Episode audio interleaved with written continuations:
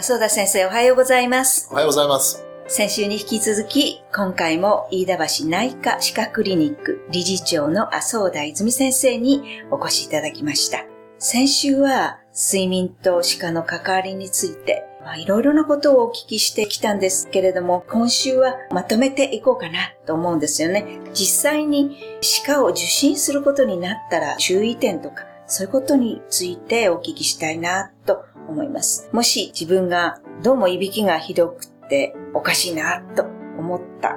そうした場合は、まずこれは以下の方に行くべきなんでしょうか、先生。そうですね。はい。歯科を直接受診される方もいらっしゃるんですが、はい。これが私どもで必要だと思った場合には、以下にい再度ご紹介をしておりますので、はい。まずは以下の先生とご相談いただきたいと思います。でもそこから歯科の方に行ってくださいと言われる方もいらっしゃるわけですはい、多いですね。特に最近は以下の方からマウスピースということで紹介されることが非常に多くなっております。ああ、そうですか。でもそうすると、もしマウスピースということになると、こう段階的にどんな風にしていって、はいどのぐらいの料金がかかるとか、ねちょっとお教えください。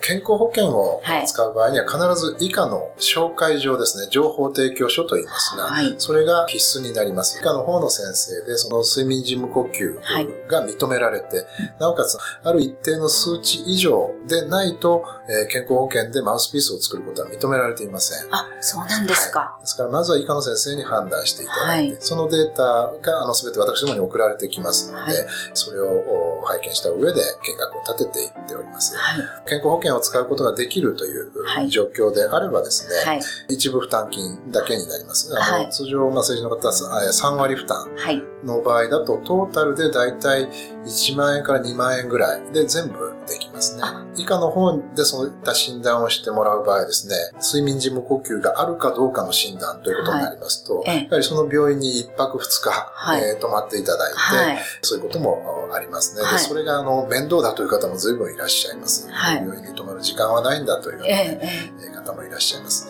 え。はい。えーあるいはあの数値がそこまで悪くない、はいえーという場合もあります。はいはいそういう場合にはあの健康保険の適用はされません。自由診療ということになります。そうしますと自由診療であればですね、これはい縛りが何もありませんので、はい。あの私どもで頭蓋骨のレントゲンを取ってですね、どういった形のマウスピースが必要か、はいそういった設計も自由にできますので、そういった診断も入ってきますね。はい。それをやった場合には、えー、大体まあ10万円から15万円ぐらいのはい。費用がかかってしまいます。ああ、そうですか、うん。そうしますと、こういうことを、まあ、料金のこともそうなんですけれども、こう時間的にじゃあどのぐらい負担があるのかなはいという問題なんですね。はい。マウスピースを作ると決まればですね、え型を取って、はいその次にはできてきますので、はい大体まあ2週間ぐらいお時間をいただいて、はいその間にまあ骨格計測等を全部やって、その方に適したものをお作りしていますので、はい。実際に入るまでに2回、はい。入ってからあの、まあ、調整が必要な場合もありますけれども、はいトータルで、えー3回ぐらい、はい。えー来院していただければ、はいえーそのままお使いいただけます。ああ、そうですか。えーあとは、まあ、あの、半年に一度ぐらいはチェックですね。そういったものが必要です。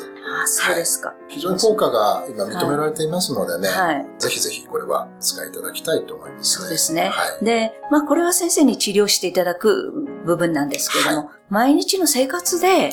どんなことをやっぱりそこも注意しないと改善しませんよあね。の、まあ、これは、私どももそうですし、あの、以下の先生方も、あの、皆さんには、あの、お伝えしていると思います。まあ、いわゆる生活習慣ですね。はい。やはりあの、この改善というのはやはり睡眠の質を良くしていくという意味では非常に重要だと思っておりますので、はいはよくその寝酒ってありますね。ああ、なんか好きですね。はい皆さんなんか寝る前ちょっとやんないとダメなんだ、みたいな。はい、でそれでこうよく眠れるって皆さん思ってらっしゃる方は多いと思いますが、は実はあの確かにお酒飲むとさっと寝られるんですけれども、眠りの質がどうかというとですね、ええ実はあの夜中に何回も目が覚めたりとかですね、お酒のようなものというのはその筋肉を緩めてしまいますので、はい。さらにベロをこう奥に押し込んでしまう、あ落としてしまう。せっかくそこを治療したいのに。そこなんですね。はい。はい。と、えー睡眠呼吸につながってしまうというね、はいえーこれも悪循環になっていきますから、そういったことも気をつけてだきたいと思いますし、はいあとはあの喫煙ですね、はいこれもあの大いに影響していると思います。空気ではない煙ですのでね、はい。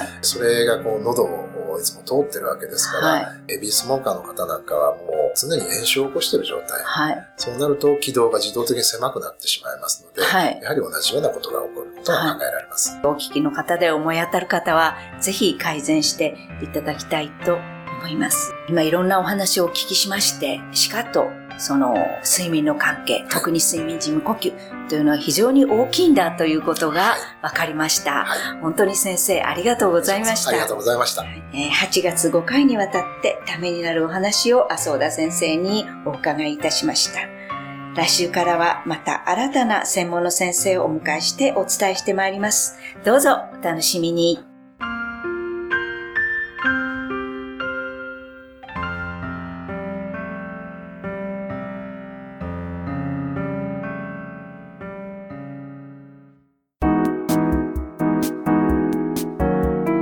ここでパシーマファンクラブのコーナーです。このコーナーではキルトケットのパシーマをご愛用の方からのお便りをご紹介します。友人が8枚も掛け式を持っていて海外に行くのでまた購入したと聞き私もとすぐ布団屋さんに行きました。この夏使ってまだ10日ほどですがふかふかになるまで主人と共に洗って可愛がってみます。とてもとても楽しみです。お便りありがとうございます。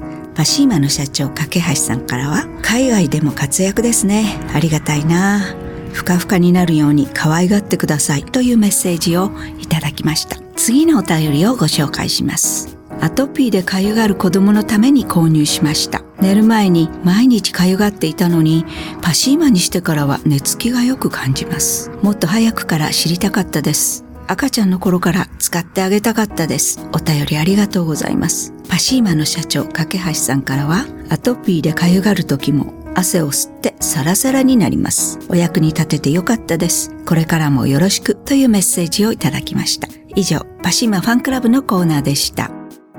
パシーマ免疫力は深い眠りから。くるまれて眠ると。すっごく優しい肌触りで気軽に洗えて清潔だし使ってみたらわかるから。抜群の吸水性と肌触りガーゼと脱脂綿のキルトケットパッシーマ詳しくはフリーダイヤル0120-28-8410 0120-28-8410